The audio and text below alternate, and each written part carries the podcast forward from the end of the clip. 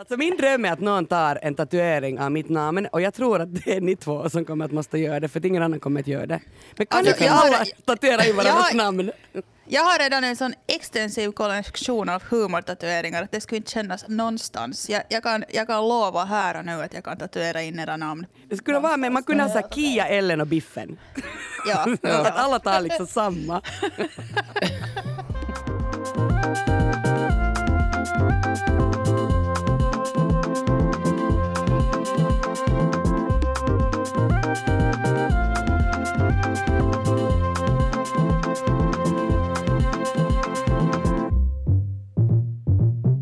Hej, hörni. Det är faktiskt så att det här är Sällskapet. Välkommen till podden Sällskapet. Det här är en kulturpodd med samhällsperspektiv. Jag heter Kia Svetin och jag har varit borta ganska länge, men nu är jag tillbaka. Och ordningen är, vad heter det? Inte återställd. Nej, men um, ja, jag är här och jag är ju inte ensam här. Jag har med mig Biffen och Ellen. Välkomna. Tack, tack ska tack, tack, du tack. ha och välkommen tillbaka. Tack. Jag vet att ni har varit väldigt omskötta, så att jag har inte varit så orolig. Jo. Men nu tänker jag att vi börjar, och jag tänker äh, fråga, vi börjar med att bara gå igenom helt kort äh, våra ämnen. Äh, Biffen, vad tänker du prata om idag? Äh, jag ska prata om The Sandman. Okej, men lite mera får vi, va? Är det, det är någon obehaglig skiffy fantasy? Nej, nej, nej. nej obehagligt och obehagligt. Men alltså, det, The Sandman är en serie som är skapad av Neil Gaiman på, i slutet av åttiotalet, och nu har det gjorts om till en Netflix-serie äntligen. Okej, okay, vi går från äh, då, äh, Sandman till havet, för jag tänker prata om överlevnad och att överleva i krissituationer. Det blir speciellt på havet. Jag läste en bok som heter Survive the Savage Sea.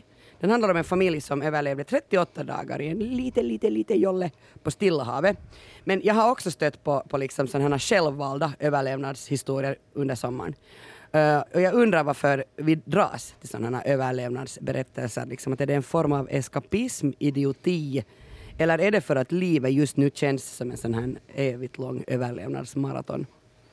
Ellen, vad ska du prata om? Jag ska prata om den enda sanna renässansmänniskan, Beyoncé. Eller jag ska prata om hennes nya skiva, tänkte jag. Det blir så bra. Jag hade där faktiskt lyssnat på den. Med tanke, bra. På, med tanke på detta. Mm. Men hör du, Biffen, varsågod. Det, uh, vi vi nördar har det ju ganska bra just nu vad gäller underhållning, och senast ut är Netflix-serieadaption av Neil Gaimans kultförklarade grafiska novell The Sandman. Och Neil Gaiman, han är också känd för serien American Gods och sen filmen Coraline till exempel. Hans fru Amanda Palmer är artist, känd från bland annat Punkabaret och Dresden Dolls, och så har hon en ganska framgångsrik solokarriär. Så de är ett riktigt alternativt power couple med andra ord. Och länge, länge, länge sedan, i början av tvåtusentalet, då det inte fanns sociala medier, så brukade vi träffas på en krog i Helsingfors varje onsdag för sådana skiffikvällar. Och det gick då ut på att alla som var intresserade av nördiga saker som seriealbum och skräckfilmer eller obskyra gothband var välkomna dit för att diskutera sina senaste obsessioner över ett glas rödvin. Och det var då där så jag blev introducerad till Neil Gaiman och Sandman, för alla coolaste nördarna läste Sandman och jag ville inget hellre vara än en cool nörd. Det här låter, ja, det, alltså, det, det låter så ljuvligt det här med, med alltså att man samlades på kvällarna och umgicks. Ja, det var jättemysigt. Innan, innan sociala medier. Ja, och det var ganska ofta sådär att det kom liksom människor som inte hade varit där tidigare och sådär, man, man bekantade sig och sånt här. Och det var så att om man ville prata med folk så ville man, eller kunde man, och om man bara ville lyssna så det var också helt okej. Okay. Men jag måste ta som en side-note här att äh, det här... Äh, Uh, en gång så tog jag faktiskt med mig min vän Samo som sjöng i ett band som ni kanske vet, Sunrise Avenue, så jag tog honom med till den här skiffikvällen, och, och vi kommer dit och alla är svartklädda och ledsna, och Samo han är, han är klädd i en så här rosa t-shirt och Hawaii-shorts och han är så här jättesuperglad, för han är en sån här jättesuperglad typ, och alla de här, alla de här gåtorna, de blev, de blev helt förskräckta. Och sen så fick jag höra senare att det är inte okej att hämta med sig några glada normala människor till ett evenemang som specifikt går ut på att dvälla i melankoli. Så det var så här lesson learned. Jag, jag tog inte honom med mig dit sen efter det med det. Men alltså, men, du någon, om du vill hämta någon gång Samo Haber när jag och Ellen umgås med det dig så är det helt okej. Okay. Han tar säkert nog också en, en sällskapet-tatuering med oss. Uh, men anywho, så Sandman är en del av D C Comics-universumet och det härstammar från The Sandman-serien som är skriven av Joe Simon och Michael Fleischer under åren nitton sjuttiofyra till sjuttiosex. Och det var då en samling historier om olika karaktärer inom ett drömland som alla gick under namnet Sandman. Och D C Comics bad då Neil Gaiman att återuppliva den här serien. Men han började egentligen skriva en helt ny historia som är löst baserad på originalet. Men D C gillade materialet och sa att Gaiman att, att behålla Sandman-namnet men att fritt hitta på sen resten. Och därför finns det alltså då referenser till D C Comics och till exempel Batman-gäster i seriealbumen. Och det, det är sådär som universumerna nu går nu för tiden i serien. Att det är lite kors och tvärs. Och den här första Neil Gaiman Sandman-serien, Preludes and Nocturnes, den kom ut nitton åttioåtta och den följdes av ytterligare nio delar. Och Netflix-serien baserar sig på de här två första albumen, nämnda Preludes and Nocturnes och sen The Dollhouse. Och det här indikerar ju lite på att det då kommer ändå åtminstone fyra säsonger till om allt går bra. Och vem är då den här Sandmanen? Har, och har ni läst Sandman?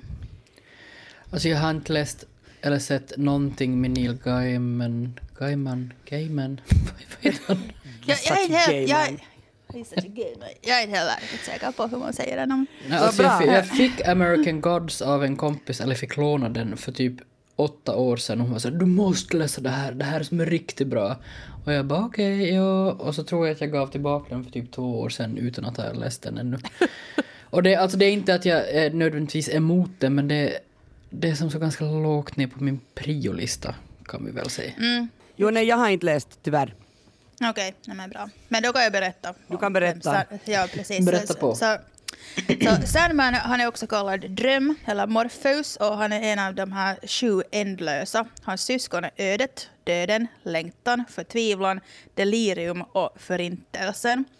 Och här är ju, det, här, det här påminner nu lite om hur när Kia kommer tillbaka efter att ha varit borta jättelänge och nu ska du återuppbygga då ditt rike. Så ni är lite på samma, liksom, samma, samma stepping stone här med, med Morpheus, Kia och Morpheus. Oh, okay, okay. Bra. Så han är alltså dröm, härskar över drömmarnas rike och i början av serien så blir han fångatagen av ett gäng ockultister som vill fånga hans syster döden, men det är dröm som faller i, de, i dems fälla och efter över hundra år i fångenskap så lyckas dröm fly och under tiden som han har varit borta har drömriket förfallit och det har då även påverkat den här dödliga världen. Då dröm fångades så somnar miljoner människor och de vaknar aldrig. Vi får hoppas att ingen av våra lyssnare har somnat. Medan du har varit borta. Uh, ja, ja, ja. Och, och, och så, samtidigt har de här väggarna mellan drömvärlden och den dödliga världen har blivit tunnare och drömmarna har blivit farligare och Morpheus måste nu återskapa sitt rike och, och försöka rädda mänskligheten. Uh, och då i seriealbumen så kommer Morpheus tillbaka nitton åttionio, men i Netflix-serien är vi i nutid och har kommit tillbaka tjugohundratjugoett. Uh, många karaktärer har också bytt kön och etnicitet. Och eh, Gaiman säger att det är ett logiskt steg eftersom han skulle skriva in karaktärer med mer diversitet om han skulle ha skapat serien nu. Och till exempel John Constantine, som ni kanske känner igen från egna serier och filmer med Keanu Reeves i huvudrollen, så är nu Johanna Constantine och drömstrogna bibliotekarie Lucien. En vit man har blivit Lucien, en svart kvinna. Uh, och sen har vi såklart Lucifer Morningstar, det vill säga djävulen. Och hon är också en kvinna. Hon är spelad av supercoola Gwendoline Christie som är känd från Star Wars och Game of Thrones. Och så är det värt att nämna att Stephen Fry har en roll och ingen mindre än självaste Mark Hamill gör resten av en av karaktärerna. Och jag tänker inte säga vem för att ni kanske alla kollat om ni känner igen honom eller inte. Och sen Tom Sturridge är Godalicious som The Sandman, jättesnygg. Uh, och Patton Oswalt är hans sarkastiska korp Matthew. Sa du just Godalicious? Jag hittade på det igår, det är ganska fint. Godalicious! Det, det, fi, uh, ni får fritt citera. Får vi använda det här? Absolut. Vilket uttryck, Biffen. Verkligen. Också så, alltså, jag, säger, jag säger inte att, alltså, jag, ja, jag tycker kanske inte att gåtorna är de mesta delicious, så att det var ju bra beskrivet. Men jag tänker att Spike i Buffy är Godalicious. Åh, oh, ja! Åh, oh, mm, oh. Ja, han är mega Godalicious, absolut. Jag älskar Spike. Bra, yes, um, då, då har jag förstått orden rätt. Absolut. Men ja, visuellt så den här serien är sjukt fin. Den är lugnare än seriealbumen. De ritades ju av flera olika artister och stilen där var ganska aggressiv och karaktärerna absurda och liksom lite skrämmande.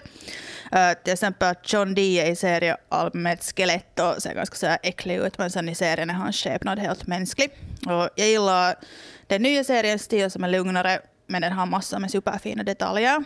Och sen The Sandman är ju stor på just symbolik när det gäller både karaktärer och namn och artefakter. Dröm har till exempel en påse med sand och en mask och en rubin som ger honom makt. Och Lucifer har nyckeln till helvete. Och den, som har nyc- den här nyckeln regerar över helvete och alla demoner där.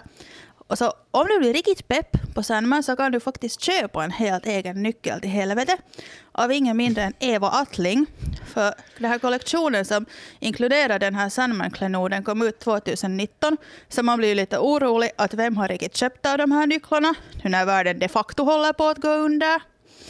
äh, men jag... Så det här.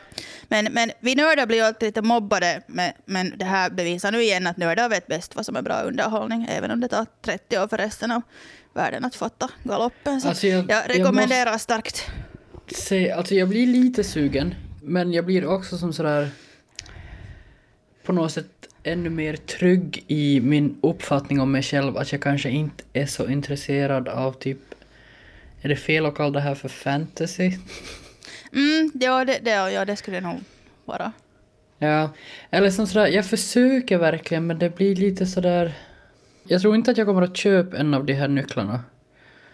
Nej, nej. om, eller? Om vi, om vi, lä- om vi lägger liksom ribban där, så jag kommer... Ja, nej. Också men, att jag inte riktigt gillar det var Atlings mycket, men det är en annan sak. Men varför, varför är det så att, att nördens återkomst är just nu, tjugohundratjugotvå? Jag tror att folk bara liksom verkligen vill ha eskapism för att allt är så hemskt. Och sen, jag vet inte. Nördiga Jutta har ju varit ganska länge ganska mainstream och har varit ganska så tråkiga grejer. Så jag tycker att nu är det skönt att det, sen det satsas igen och att det kommer liksom på riktigt bra serier. Att det är inte liksom bara så här, nej men vi gör det till Marvel-film och liksom så här, whatever, folk köper det. Jag tycker också på något sätt att det är ett så stort projekt att ta sig an det här liksom hela universumet med flera olika så här berättelser. För att jag vet inte om jag har, alltså, jag har sett ett par Batman-filmer, men det är ju också som, det känns som att det är så mycket referenser och shit som liksom går mig över huvudet också. Jag har ju som sett mm. en Marvel-film typ i hela mitt liv. Mm. Och inte mm. för att jag skulle vara sådär, jag tänker inte se det här, men bara för att det, jag som inte riktigt hängde med från början och nu känns det som sådär att som att om jag öppnar den luckan så kommer en sån här lavin av Marvel-filmer att falla över mig och så blir jag begravd och får aldrig mer se något annat. men men alltså jag tänker så här, jag sällar, sällar mig kanske lite till um, vad Ellen, eller till Ellens uh, kör. Yes. Att jag har liksom... Jag har lite... Oj, vänta bara sen när ni ser God Alicious Tom Sturridge så kommer ni liksom att vara bara så att nej, nej, nej, nej, det här är jättebra, det här är jättebra. Herregud, jag är så nervös. Jag har haft så här hjärnakacka. Hur ska man liksom sitt kunna sova på för hela veckan? Bara oj, oj, spännande oj, oj. Där. Hur ska jag klara av det? Nu, oj, oj, oj, oj. Nu börjar jag.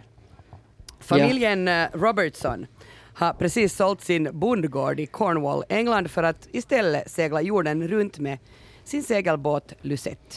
Eller de köpte ju den för, för pengarna de fick för bondgården. Nå, ja.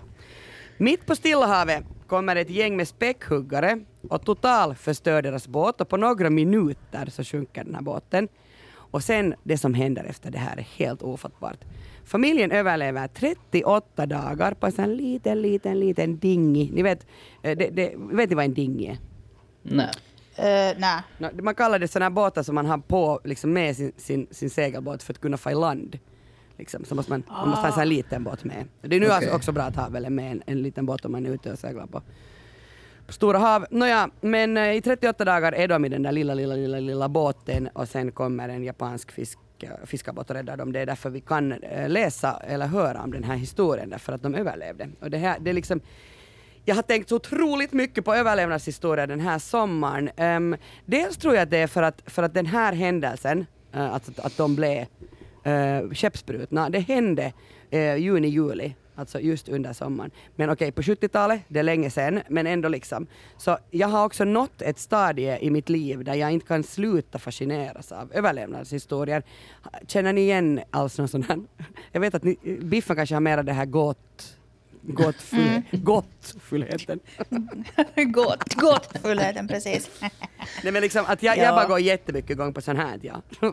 ni, ni kan gå igång på något annat då. Ja, nej, jag, jag måste säga att jag får ju en ångest av sånt. Jag kommer att titta på den där, vad hette den där, var det hundratjugoåtta dagar. Den där ena vart det där jappen fastnade ja. någonstans. Ja, med sin arm. I, i, i, ja, det är så hemskt! Ja. Det är så hemskt! hundratjugoåtta ja, timmar alltså, är det. hundratjugoåtta timmar, precis. Jag vet inte, kanske inte dagar. Nej, alltså jag är nog team Biffen. Jag får lite sådär panik av den där tanken. Jag orsaken att jag också har, har liksom... Alltså jag tänker så här, jag, jag, får en, jag får väl någon form av tillfredsställelse när jag själv utsätter mig för risker. Och mina risker är inte så stora, eh, men jag har bland annat paddlat jättemycket den här sommaren. Jag har varit jättemycket ute då på den här ön Pörtö. Och det där, jag har blivit liksom sådär, jag blir ju knäpp av många saker, men nu har jag blivit så här knäpp och besatt av paddling, så att jag har bestämt det så här riktigt i början av sommaren att jag får aldrig någonsin skylla på vädret om jag inte far ut på tur. Så det har lett till att jag hade paddlat i alltså, skitväder. Speciellt när den här vidriga sydvästen inte lämnar mig i fred och, och så här, men jag är ännu alltså, jag lever ännu. Men, men liksom det som tillför här är det att, att jag paddlar ju då utan flytväst. Men nu behöver inte alla bli jätteupprörda, jag är alltid nära land, plus att jag är jätteerfaren vattensportare och extremt bra simmare. Så nu får ni lugna er, för människor alltså blir jätteprovocerade av att jag inte har flytväst. Och så när jag paddlar så ropar folk på mig från stranden sådär, var är din flytväst? Nä. Men så en dag blåste det jättehårt och då sa jag till mamma så här att hör du, om inte jag är tillbaka efter två timmar så kan du komma och dragga efter mig. Och då så svarade hon, alltså, jag far runt Pörtö morgens. Då svarade hon så här, äh, men alltså om nu din kajak skulle råka välta, vilket den inte har gjort på liksom tio år, kan inte bara simma i land? Jag bara, ja ja, men det kan jag väl också. Äh, så jag menar det är väl också någon form av så här att man vill vara lite, alltså, man vill vara lite the cool guy. No, mm. Nu ska jag återgå till den här späckhuggarattacken. Jag har alltså läst bestsellern Survive the Savage Sea som skrevs då nitton sjuttiotvå efter att de hade då räddats. Pappa Dougal äh, skrev om den här kampen på världens största och farligaste hav, Stillahavet. Och familjen bestod av pappa Dougal, mamma Lynn och sen hade de med sig sitt barn Douglas som var sjutton vid det här tillfället. Och sen tvillingarna Sandy och Neil, de var nio år gamla. Samt en fripassagerare. Det var nu någon sån här Robin eh, som var um, någon på tjugo. Han var liksom och lifta i Karibien och så vet, fick han fara med och segla med dem. Men att, han hade ju kanske inte räknat med ett sån här, sån, sån här grej med den där båten. Oddsen för att överleva kan man lugnt säga då att vara emot dem. Alltså på en båt eh, har man oftast en överlevnadsraft. Alltså en sån här, vad ska man kalla det? En, en um, flotte. Så här, vet ni, som, som mm. man blåser upp. Uh, och det där, mm. som, som alltså de finns på alla båtar ifall man råkar i sjönöd. Alltså det, det finns ju liksom en, en sån här backup-plan där. Men, men i den där mm. raften hade de då med vatten eh, i tio dagar. Och den enda maten ombord eh, liksom var en påse lök, en burk kex, tio apelsiner, sex citroner och ett halvt kilo glukosgodis. Och nu kanske varför man undrar... har man så mycket lök i en sån här överlevnad? Ja, precis. Är det sånt där ja, man vill äta om man... Nej, det var så här att när, ja. när, när äh, de här späckhuggarna så här söndrade deras båt och den sjönk så lyckades den här mamman så här rafsa bara åt sig någonting. Så hon fick så här, tog en påse apelsiner ah. och citroner och, och lök. Och jag tänkte så här bara, okay. vad ska de göra med? Varför, vet du, vad gör man med det? Hon tog ju det hon, hon fick liksom. Och sen finns det alltid ja. i de här livbåtarna någon form av att så här glukosgodis till exempel. Och så här torkat, torkade, torkad mat fanns där. För att några dagar, mm. det är ju inte fråga, man ska ju inte vara trettioåtta mm. dagar på sjön. Nåja. Jesus. Det problematiska var att ingen visste att de var försvunna och de befann sig inte på en sjöfartsväg. Så alltså det var jättesmå chanser att man skulle ens upptäcka dem. Och sen höll de hela tiden på att sjunka för att den där, de var för många på den där raften. De var liksom sex stycken, fyra vuxna och två barn. Och, och, och sen var det hajar i vattnet hela tiden. Jag är så livrädd för hajar. Oj, oj. Men jag ska plocka några sådana uh, fascinerande grejer ur den här historien. Men det som jag först faktiskt funderar på är att, att han, alltså den här pappa Dougal skrev loggbok om vad som hände dem varje dag i trettioåtta dagar. Varifrån fick han en penna och papper? No, det visar sig att... Exakt. Ja, för det är klart man blir funderad så här, va? Också för att den är så otroligt, den, den har ett sånt sug den här boken, för att den är ju skriven där, alltså på plats. Så, så alltså jag, jag, jag är fullständigt besatt av den här historien. Men i varje fall, när Savage, när, när den här späckhuggarna totalförstörde båten och de hoppar in i den här, den här upplösbara livbåten, så började de alltså ju att ta saker som flöt förbi. De sa, vi måste nu ta vad vi kan, för de visste inte vad som skulle hända med dem. Och då hittade de också mammans syskrin. Och utom allt det vanliga man har i ett syskrin, så råkar hon ha eh, en penna, ett armbandsur. De visste hela tiden vad klockan var, vilket var jätteviktigt för att upprätthålla rutiner. Och sen hade de mm. koppartråd så att de kunde fånga fisk. Så det var ju liksom, det var några sådana, alltså tur i oturen kanske. Då, sen och när de var på den här flottan, så kom de på planen som räddade deras liv. Istället för att sikta mot land, för det skulle, det skulle i alla fall jag göra. Jag skulle nog bara säga, okej, okay, nu far vi mot land. Så bestämde sig de för att sikta på vatten. Och det här innebär alltså att de seglar norrut. De seglar sexhundratjugofem kilometer norrut mot Doldrums. Uh, Doldrums är så här tropikfront, ett lågtrycksbälte som omger jorden vid ekvatorn. Och det regnar ofta där. Så det är alltså så att man överlever bara två dagar utan, alltså en människa överlever inte längre än det utan vatten. Då. De bodde okay. då under sina första dagar i den här upplösbara livbåten, men den tog hela tiden in en massa vatten, eh, just för att de var så många, och sen så var det så här fiskar som så här pokade dem hela tiden, så att de förstod ju inte vad det var. De tänkte så här, är det här något jag kan äta? Och liksom, så de blev hela tiden så här, så här, stuck, så här buffade på underifrån. Um, och det där, det var så här jätte, alltså jätte så här utmattande att vara på den där båten. De måste sex timmar om dagen blåsa upp den, för att annars så liksom så, så, så det liksom helt enkelt bara försvann oh luft. Och då blev de så här, alltså de fick sådana hemska blåsor på läpparna, och sen blev de också helt utmattade, och hela tiden skulle de hålla kurs norrut med ett sådant improviserat segel som satt fast på bara en åra.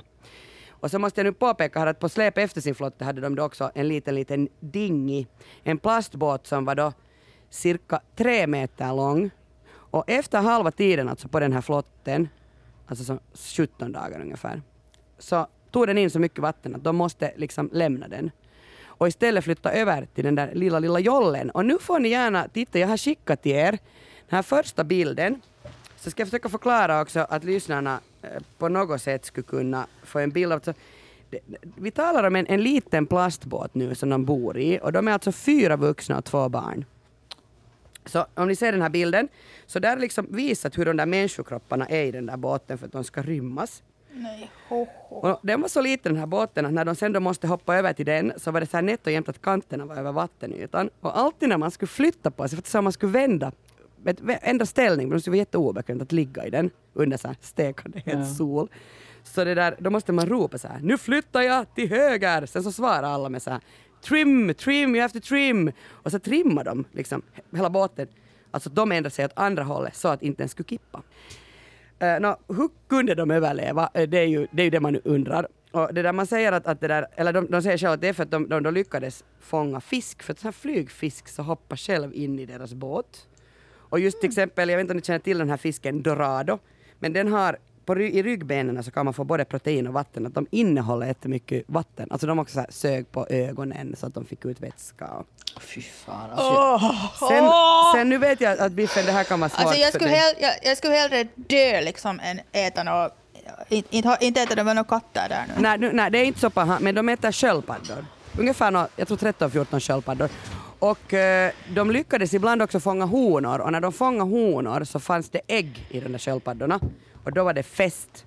De drack sköldpaddsblod och sen åt de där råa, råa liksom, eller det där råa köttet, och sen åt de ägg.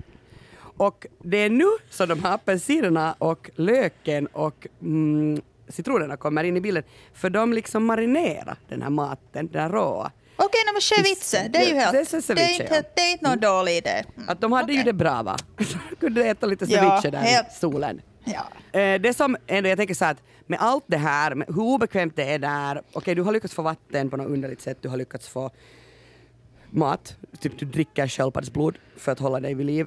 Så det var det som gjorde att de överlevde, det var ändå att de hade liksom ett så här, de hade liksom så här ett driv. Och en så här, och en så här jävlaranamma-attityd. Så här uthållighet, beslutsamhet. Och den här Douglas, som den här, den här unga killen, alltså han som var sjutton vid det här tillfället. Han är där nog sextio någonting. Så jag läste många intervjuer med honom och han, han, i en intervju säger han, man liksom, han måste, om man dricker sköldpaddsblod så måste man dricka det allt på en gång för det stelnar, blodet koagulerar sen jättesnabbt och blir så här geléaktigt och eftersmaken var helt hemskt. Och så fyller så. Och sen ändå måste man fundera ännu vidare, men ändå liksom, hur kunde de överleva?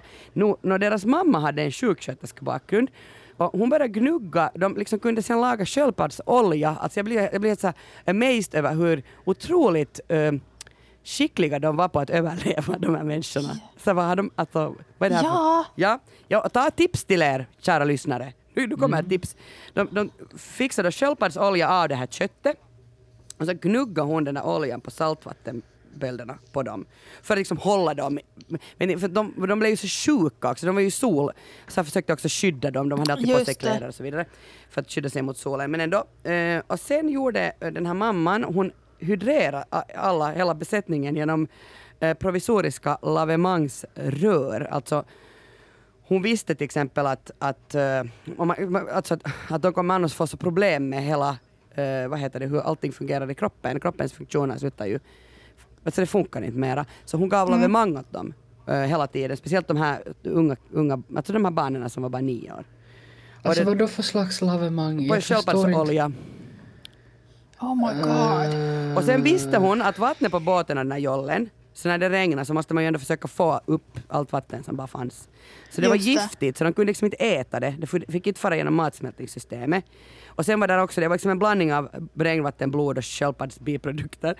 Men som man tog det rektalt så gick giftet inte genom matsmältningssystemet. Så att därför gav hon också liksom så här, rektalt det åt dem. Och, en, och jag menar, nu när jag pratar om det här så jag satt och funderade liksom jättelänge i den här boken. Hur gjorde de för att kacka? Och det, där, det ja. var ju så att de kackade inte alls därför att de, de, det var ju så fruktansvärt liksom, att vara utan mat och vatten och så här. Så ingenting funkar. Efter tjugo dagar så börjar magarna vänja sig vid deras nya liv och diet. Och också det att man gav det här lavemanget hela tiden till dem så gjorde liksom att det sen började fungera. Um, men liksom, vad smart! Ja. Hur kommer man spå jo, alltså, något kommer, sådär? Ja, för jag skulle bara lägga mig platt och vara sådär, ja, ja, nej, men det är här jag dör nu. Ja, men, ja precis. Exakt, samma här, samma exakt. Här. Jag skulle alltså inte ha den här sison, tror jag. Alltså, jag tänkte på det också, alltså den där gäller och namma-attityden. Ja, vi är ju finna, vi borde ju ha det. Liksom. Jag, jag tror inte att jag skulle, jag skulle bara vara såhär, nej men vet ni vad? Men alltså, det, jag, jag såg någon gång någon, någon dokumentär om, om det här Estonia och där, så sa, där var någon psykolog som sa att det finns liksom att en del människor i krissituation så de bara liksom kommer in i en sån här mode att jag gör vad som helst som krävs för att jag ska överleva och, och sen finns det de som börjar hjälpa människor och sen finns det där tredje som är då tydligen vi som bara blir förlamade och sådär att okej, okay, där sitter jag dör, jag kan inte göra någonting. Men vet du vad, när du säger det där så jag undrar om inte skulle vara så att jag ändå skulle vara den där som skulle gå in i sån här mode. Jag tror, jag tror att jag är en sån. Men hörni, Toku Maru hette den japanska fiskebåten som sen till slut hittade dem. Och då var de så uttorkade att de inte hade kissi på tjugo dagar. Oh my god. Och de hade tungor som var så svullna att de inte uh, kunde prata. För de var så törstiga. Och sen när de kom fram till Panama, sent om sidor då. Så då åt de biff, ägg och chips. Uh, här finns ett aktualit- en aktualitetskoppling också. Uh, konceptkonstnären Nina Katchadourian, uh, känner ni till henne? Nej. Mm, nej. No, hon är verksam i New York och Berlin. Uh, so- på somrarna är hon på Pörtö, jag känner henne därför. Uh, men hon har precis haft en utställning på Pace Gallery i London. Um, och tidigare har hon också haft en utställning i New York som handlar om den här överlevnadshistorien. Tyvärr tog den här Pace Gallery i London, det, det stängde förra veckan, den här utställningen. Men jag hoppas att hon får den till Finland. Jag har alltså pratat varmt för att den skulle komma. Vad hon har gjort är alltså att hon besvarar och konceptualiserar de här upplevelserna som beskrivs i boken i sin utställning. När hon var liten så läste hennes mamma den här boken för henne. Och hon blev helt besatt av den och läste den varje år. Och sen under liksom den här globala lockdownen eh, tjugo tjugo, helt i början liksom, av covid, så kontaktade hon den här Douglas Robertson och, och frågade om han, om, hon, om han kunde tänka sig liksom att vara med, att hon ville göra en utställning under trettioåtta dagar då på, på den här, om den här uh, fruktansvärda, eller vad ska man kalla det här, överlevnadshistorien. Och i, ja. då från fem, femtonde juli till tjugoandra juli, det var den exakta tidsperioden för det här skeppsbrottet då, nittonhundrasjuttiotvå, så ringde de varandra. Alltså Nina Katchadourian ringde till den här Douglas Robertsons hem eh, i London. Hon befann sig då i Berlin. Och så varje dag gick de igenom liksom, varje dag som hade varit på den där raften. Ja, alltså för att försöka fundera på att vad var det egentligen liksom, vad har de fått ut av det, vad lär man sig av det här, vad betyder det för den mentala hälsan och så vidare.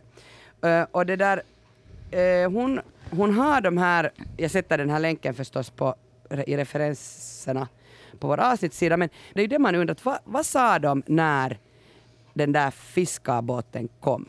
Efter trettioåtta dagar liksom, sköldpaddsblod och helvete. Mm. Man, man skulle ju tro att det är en hägring liksom, vid det laget. Man sa att, eh, whatever. Och de vågade alltså inte tro på att någon skulle rädda dem, för att uh, helt i början av deras den här fruktansvärda olyckan, det hade några dagar bara gått så få en, en båt förbi dem, men så de inte. Så de har liksom bestämt att, Shit. att vi får aldrig, mm. liksom, vi kan inte lita på att bli räddade, utan vi måste själv rädda oss. Men så här säger alltså Douglas uh, Robertson uh, när, om hur det kändes att bli räddad efter trettioåtta dagar på Stillahavet.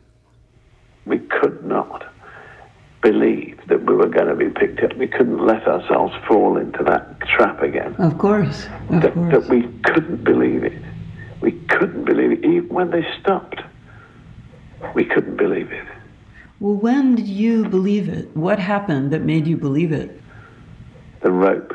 Uh, the rope came across the dinghy. Right. And I looked at that rope and I thought, my God, this is it. To feel something that was not us, that was not of our world. It was so good. Så heter det också alltså faktiskt Nina Katchadourians den där utställningen, att to feel something that was not of uh, this world. Wow, man får riktigt kalla kårar, herregud. Mm. Hon sa att han bara, så, de har ju pratat jättemycket, men att, så att ibland bara grät han, så han kom ihåg allting och så här. Nåja, men äh, man skulle kunna tro att en sån här odyssé skulle föra då familjen närmare varandra och göra dem så här otroligt tajta, lite så här som vi är. Äh, men, mm. men det där, det, ja, vad tror ni att hände med dem sen? Var det, var det här med olavemangerna och kölpansbord, det var helt enkelt för mycket. Ja. Så så that was too much. Fam- familjelivet ja. förändrades för alltid. Alltså mamman och pappan skilde sig. De kunde liksom inte vara tillsammans mera. När Douglas sa det liksom att de hade också en fruktansvärda bråk förstås på den här jollen. Oh no. De, de köpte en ny båt, bosatte sig med den i Medelhavet, och den här Lynn och den här mamman, hon återvände till jordbruket, och sen dog den här pappan ganska snabbt efteråt i, i cancer. Hon dog eh, också i cancer, men då lite senare. Och den här Douglas tog först värvning i marinen, eh, men sen började han jobba som revisor. Att liksom han, han klarar mm. inte heller väl av det riktigt. Ja. Jag tänker bara att det, det, är, det är intressant det här när man har nått, liksom kom, över, så här, överkom, man har nått någonstans, överkommit någon konstig gräns, eller liksom kommit kom över en kris eller en rädsla. Mm. Sen så är inte livet mera någonsin vad man hade tänkt sig, eller liksom vad man trodde att det skulle bli. Det, jag funderar ju, det är stor skillnad på om man själv väljer en sån här utmaning med alla de här riskerna, eller om det bara liksom råkar hända en. Men jag tänker bara mm. så här, någon sån här människa som klättrar upp på Mount Everest, det är jättefarligt, man kan ju alltså faktiskt, alltså de, många dör ju. Mm. Uh, och då är, då är det så här risktagande, men som man själv vill ha. Uh, och jag tänker också på de här finlandssvenska gubbarna Jolle Blessar och Marcus uh, Mustelin, bör, började tänka på vad de rodde över Atlanten vid årsskiftet. Det tog fyrtioen dagar. Och jag tänker också liksom, är det här idiot, idioti eller en utmaning? Mm. Det finns ett sommarsnack om det här på arenan. De, de snackade så i sommar. Det, det, var, det är helt intressant för att de, de går igenom sin taktik. Men de var också så här sjuka och sönder och vet, ro i fyrtioen dagar. De pratar inte med varandra. Ja, inte, inte låter det ju kul direkt. Inte. Nej, eller hur? Mm. Och, och Gustav Kvikant, tjugofyraåring, simmar sträckan Stockholm-Helsingfors i sommar. Jag vet inte, hon orkar folk. Ja, så det, jag tycker att det, det är liksom jobbigt att gå till liksom matbutiken. Man så orkar inte. Orkar så mycket energi. Äckligt. Fast det kanske liksom, det ibland känns det som att det skulle vara jobbigare att gå till matbutiken än att simma över till Sverige. Det är, ju, det är sant. Alltså som att det är ofta de här som små sakerna som liksom på något sätt... Jag vet, men jag tycker bara... Alltså jag älskar ju att simma. Inte mm. på ett sådant extremt sätt. Till Stockholm. Men... men mm. Nej, det, det gör jag väldigt sällan, för att inte säga aldrig. Men, men jag tänker som så här, typ, jag kan inte, som, om jag simmar så kan jag inte, jag får absolut inte tänka på vad som finns under ytan. Och speciellt om det är som väldigt djup, eller om du börjar liksom vara ut på ganska så här öppet mm. hav, vilket du är när du simmar på det där sättet. Så jag skulle bara, vet, bara börja så här inbilla mig att det är någonting nafsar mig i fötterna. Alltså jag skulle ja, bli så här... Ja, ja. Alltså, om, om mentalt måste ju vara alldeles fruktansvärt. Liksom, den, här, den här Gustav då, som simmar från Stockholm till Helsingfors. Så eh, det, det var drygt fyrahundratrettio kilometer, det tog trettioåtta dagar. Och alltså jag vill bara påpeka att det är lika lång tid som mm. de här var skeppsbrutna som Gustav simma. Men han måste ju ha sovit i mig. Jag antar att han har haft en jo, båt ja. bredvid sig. Han har ju haft sätt. team, och han har ju haft mat, han har haft vatten, ja, han har ja, fått ja. sova. Jo, jo. Men jag tänker så här, att, att när man gör sånt här, också vet du, mitt paddlande och att jag ska ut liksom i storm och jag tycker det är så här lite spännande och så vidare. Är, är det, handlar det liksom att livet just nu är en sån här fucking överlevnadshistoria? Jag menar, vi kämpar mot apkoppor, mot krig, mot inflation. Jag har precis... Eller vi har alla precis kommit levande utan en flera år lång pandemi. Elpriserna stiger, det blir höst. Liksom, fatt, fattar ni vad jag, vad jag menar? Liksom att, att därför mm. handlar det om det egentligen? Ja, kanske. Fast då tycker jag att det känns lite så här bortskämt att vara så där. Det känns inte som att jag personligen har kämpat så jävla mycket trots att det är liksom så här svåra tider. Jag tycker mm. att jag har det ungefär ganska lika bekvämt som jag hade före på den gamla goda tiden, eller vad man ska säga. Ja, men så, när jag tänker så att varför, varför, ut, varför måste vi utmana oss i sånt här? Och, och ja, som sagt, alla är ju liksom inte såna som, som liksom vill utmana sig. Eh, men jag tror att här kan finnas en tjusning i att, att, att det finns en risk i det här, i det hela. Men när risken realiseras så är man oförberedd. Så man vet att här finns en risk, men man vet inte när den kommer och kommer den alls att hända. Mm. Så liksom att den moderna människan i det här jättebekväma samhället kräver en omgivning av risktagande. Eller sen är det bara så här som Sigmund Freud menar, att vi har en dödsdrift. Och är det den mm. vi försöker stimulera liksom, med de här äventyrerna. Eh, men, men också i Finland, här, här kan vi ju liksom inte klättra upp i höga berg. Vi kan inte gå på lina över världens bredaste kanjon. Vi kan inte bege oss in i livsfarliga djunglar och överleva. Men vad vi kan göra är att vi kan simma till Sverige. Vi kan ro med vår kompis över Atlanten. Och vi kan paddla i en farlig sydväst utan flytväst. Men jag tycker också att man ska komma ihåg, det vill jag understryka, att den här risken är ju aldrig riktigt på riktigt. Att den här simmaren hade med sig alltså ett helt team, som vi nämnde, som köpte hans hälsa, mat och speciellt den här mentala hälsan. De här finlandssvenska gubbarna, de hade en välrustad båt, de hade tvåhundrasjuttio timmar av träning bakom. Och om min kajak välter så kan jag bara simma i land. Thank you. Hej, bra, nu går vi vidare i rask takt. Eh, Ellen Strömberg, varsågod. Ja, eh, jag känner ju mig då på något sätt igen väldigt bortskämd för att eh, dels så ska jag då inte prata om någon nördigt eh, utan jag, jag representerar då eh, oss coola. Eh, och sen också att jag ska prata om någonting ganska lyxigt, alltså Beyoncés nya skiva. Eh, så jag får, jag får ta den rollen i, i det här avsnittet, men det, det kan jag vara. Okay, men... Den rollen tar du bra. Mm. Ja. ja. Eh, ni har säkert, eller du Kia sa redan att du har lyssnat lite på den. Och du, Biffen, är säkert medveten om att Beyoncé har släppt en ny skiva. Men har Biffen, har du lyssnat? Jag har inte lyssnat på den helt, men jag har lyssnat på några låtar. Mm. Ja. ja, men det är alltså... Eh, Spänningarna var ju spänningarna, spänningen var ganska hög när hon skulle släppa den här skivan. Det har ju blivit liksom teasat om det nu hela våren och sommaren. Och eh, den släpptes samma dag som det skulle ha varit eh, Deep Purple-konsert här i, i Epis, men den blev ju då eh, inställd mm. eh, fyrtiofem minuter före den skulle vara. Eh, och jag tänkte liksom att Gud måste verkligen hata mig när han låter den enda skiva som jag faktiskt som på riktigt sådär hypar i för väg och liksom vill lyssna på släpps samma dag som jag bor granne med en Deep Purple-konsert. Men jag hade ju fel för att den blev ju inställd, så att jag tror att jag är på good God side. Um, mm, får jag fråga en sak? Alltså, vet, vet man inte... Ja, uh, uh, yeah, good God side. Ja, det, det blev nog fel där, men ja. Men, men vet man alltså inte om uh, nu för tiden när det släpps? Alltså är det så att, att it can happen anytime? Alltså, alltså... Nej, alltså när uh, Beyoncé släppte sin senaste... Uh, sitt senaste album Lemonade uh, tjugohundrasexton så, så då släpptes den ju bara sådär från ingenstans typ. Uh, men det här har nog liksom har hon nog uh, sagt att ska komma ut då, så vi hade ett datum, så därför visste jag då att det var den här fredagen.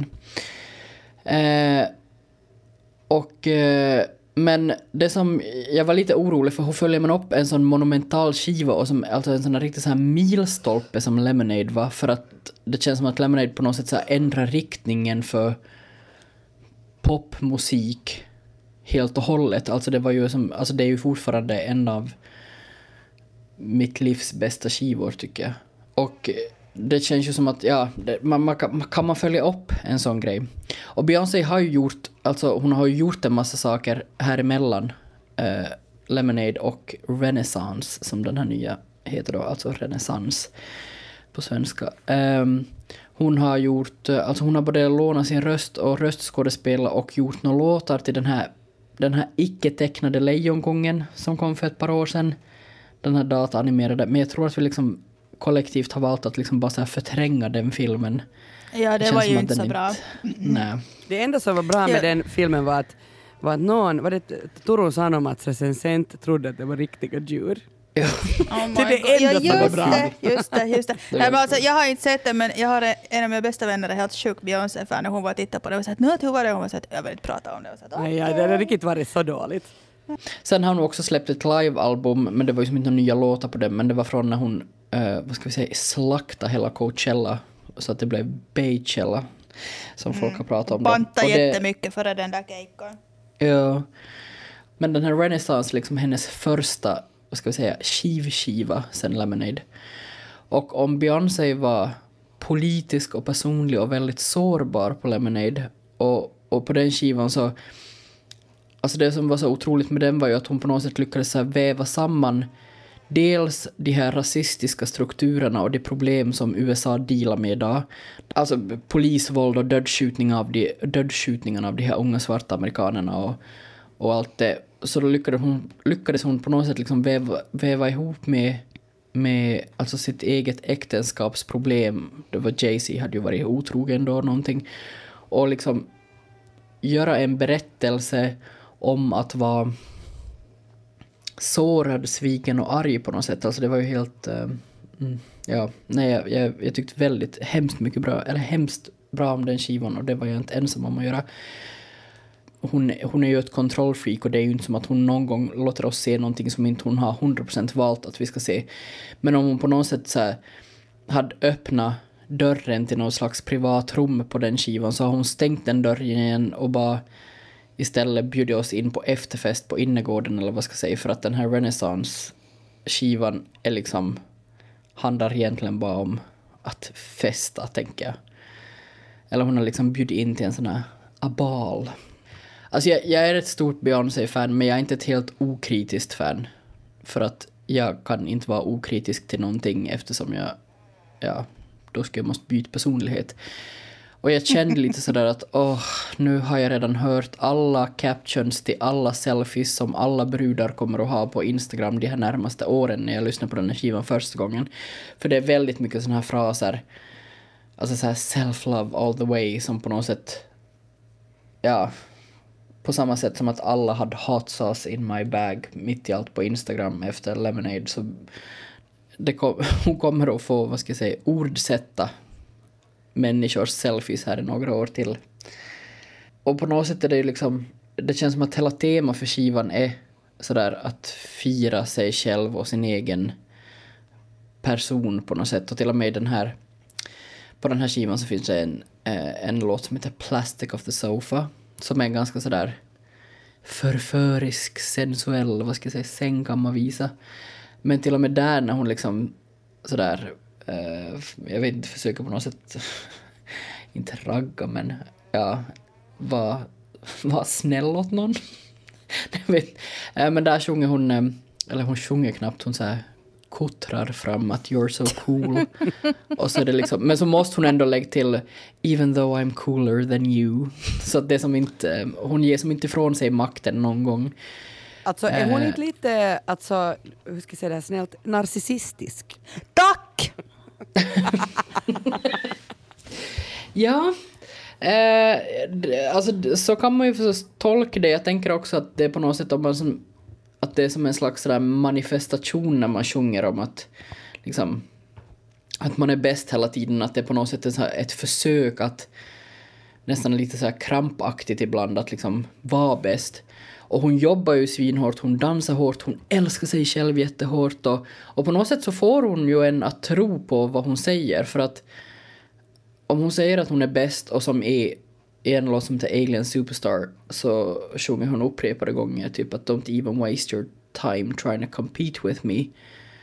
Och då är man sådär, ja ja okej, nej men inte ska jag. Inte för att jag annars heller skulle ha tänkt att nej men mm. kanske jag kan ta över från Beyoncé. Men alltså som på något sätt, eh, om man säger det tillräckligt många gånger så blir det ju sant på något sätt. Man ser ju bara exakt vad, man, vad hon vill att man ska se när det gäller henne. Så det är ju svårt att veta hur, hur ironisk eller vilka lager saker har eller så. Ja, ja. Jag tänker bara att det är så mycket, alltså sexton spår av sådana här intensiv eh, självbekräftande. Ja, det, det är nog lite, nej det, det känns lite tungt. Och hur är det med hela Kelis-grejen? Kelis skällde ju ner henne helt och hållet och ja. Bara så att du, att du tycker att du är, du var så här fake feminist liksom. You, you don't have anyone's back. Så jag, jag måste säga att jag är lite team Kelis här. Oh, alltså jag, känner mig, jag känner mig som en mobbare som blir satt mot väggen av mobboffren här.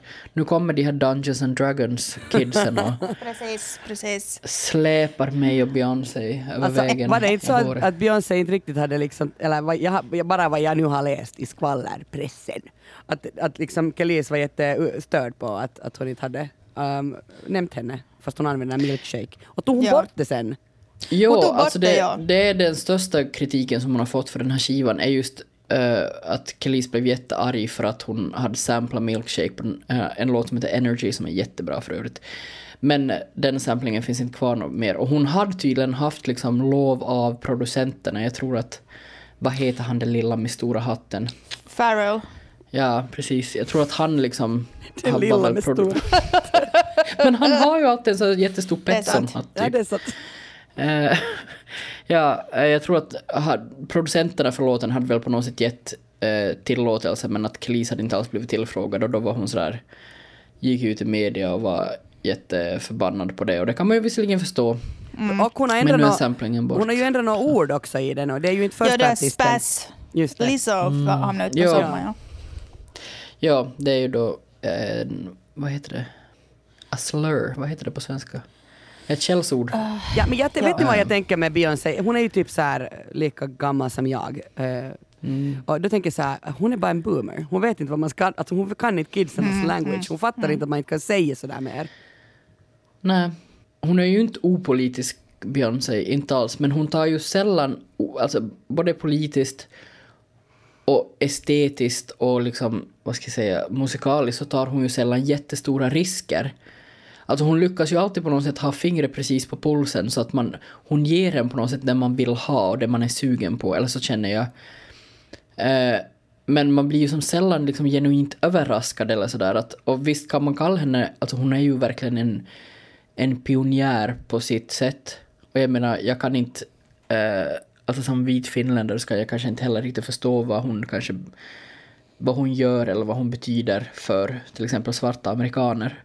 Hon gömmer ju inte direkt sitt engagemang i Black Lives Matter och sådär, men samtidigt så är hon ju liksom en miljonär som sitter någonstans. Mm, och... Precis. Ja, men, men, men just det här att liksom det är kanske någon som redan har... Det känns som att hon, hon är ju inte den här... Jag ser inte henne som en trailblazer på det sättet, eller liksom den här risktagaren eller sådär, att, att de här metoderna hon tar till och så är ju ofta ganska beprövade i kanske mer obskyra rum redan. Och när hon liksom säger att category is och liksom så här, gör väldigt mycket referenser till så här dragkultur och ballroomkultur, så gör hon ju det för att hon kan göra det för att till exempel, alltså hela den här dragkulturen har blivit jättemainstream mycket mm. tack vare till exempel RuPaul's Drag Race. Så mm. att det är ju inte heller som att hon på något sätt, hon går ju inte först, men hon kanske går högljuddast, eller det kanske, hon kanske behövs för att ändå ta någonting in i det tot- riktigt kollektiva medvetande. Det som jag tycker om med hennes skiva, det är när hon har det där med house och techno med. Jag älskar båda. Mm. Liksom både house och techno är liksom det jag lyssnar allra mest på. Så det kan jag faktiskt uppskatta att hon på något sätt liksom använder sig av. Men jo, och att liksom ja. ge ut en skiva dedikerad till dansgolvet, till, till svart och queer dansmusik, för att det är ju, det är ju verkligen genre som där svarta människor och queera människor har varit liksom mer eller mindre skapa. Och just att ta in det här just som du pratar om house och både, men också lite disco och lite afrobeats och bounce och sådär. Så det ligger liksom på något sätt väldigt rätt i tiden. Det, har ju som, det känns som att det har bubblat om de här genrerna ganska länge liksom sådär i de här mindre rummen eller vad jag ska säga. Ja. Eller så är det bara jag som, jag vet inte, omgås med för mycket bögar. Mm. Men det känns inte som att det är liksom mm. någonting som är sådär oj, men vad, vad oväntat att du väljer den här vägen på något sätt. Nej, men just house och techno kommer ju från afroamerikanska sådär mm. queer-kretsar. Så jag tycker att det var, det var egentligen ganska väntat att hon, att hon tar tillbaka det. Men jag tycker det är mm. jättenice. Alltså de, de låtarna tycker jag om. Sen tycker jag hon är lite för snäll. Alltså hon är lite... Alltså, hon är ju, alltså det blir liksom lite för perfekt ibland tycker jag. Alltså det, det, eller det försvagar lyssnarupplevelsen att man på något sätt så här hör den här perfektionismen. Jag tycker att musik ska ha en, när det är riktigt, riktigt som bäst, eller om det ska vara en sån här tio av tio, så ska det vara som någonting shitigt i det, eller någonting liksom, det måste finnas ett element av, jag vet inte, desperation eller någonting som inte riktigt passar in, eller just kanske den där lilla risken man tar som kanske inte alltid ens lönar sig i slutändan, men som ändå gör att det på något sätt lyfter till en sån här wow-grej. Mm. Alltså som, om i det sagt så tycker jag den här skivan är liksom, alltså jag tycker den är skitbra. Jag har lyssnat på den jättemycket. Eh, sådär. Men det, det blir inte liksom en sån här fullpoängare.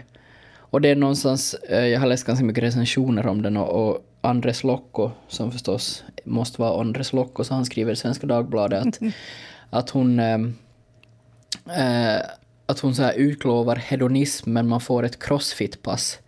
Att det blir liksom mm. lite så här för hurtigt. Uh, och det kan jag... Det var bra uttryckt. Andres Locko. Verkligen. Ja, det, alltså det är ju många låtar där som jag vet jag kommer till ha som... Alltså jag, jag lyssnar ofta, gärna på housemusik när jag jobbar och skriver. Och jag har känner att jag säkert kommer till skriv min roman jag jobbar på nu med med Cuffit eller Cozy som soundtrack. Hon är ju kanske inte trendsättare, men hon är kanske den som tar en trend och liksom sådär, boom, nu är den faktiskt här. För om, om ni har sett de här bilderna som har ackompanjerat, eller de här fotorna som har ackompanjerat den här mm. skivsläppet på Instagram och sådär, så kan vi ju nog lugnt säga att vi är nu officiellt ute ur rövens decennium, och nu är det boobsen som är tillbaka som powerkroppsdel. Kulla, kulla. Powerkroppsdel eller vad man ska säga. Jättebra. Jag har stora tissar, det här blir bra. Ja, det är roligt hey, för alla. Jag med! Hej, hej. Det här, det här. Yes! Yes, äntligen! För den tatueringen, den tatueringen vi ska laga, så kan det inte vara tissar. Tre tissar. Ja, ja. Kia, Ellen och Biffen. Jag börjar skissa på någon design här nu. Bra. Biffen, du som är designer. Yes, yes. Det blir bra det här. Om man vill så här, jag vet inte, hänga med i referenser det här närmaste året, så kan man ju nog lyssna på den här skivan, så kanske, om inte annat så kanske man förstår varför de här brudarna på Instagram plötsligt skriver. Jag vet inte.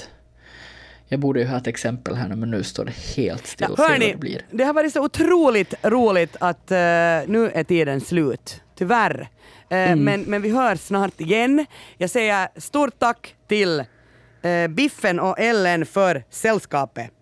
Varsågod, yeah. Kia. Vi hörs. Ha det bra. Hej då. Hej då. Hej hej.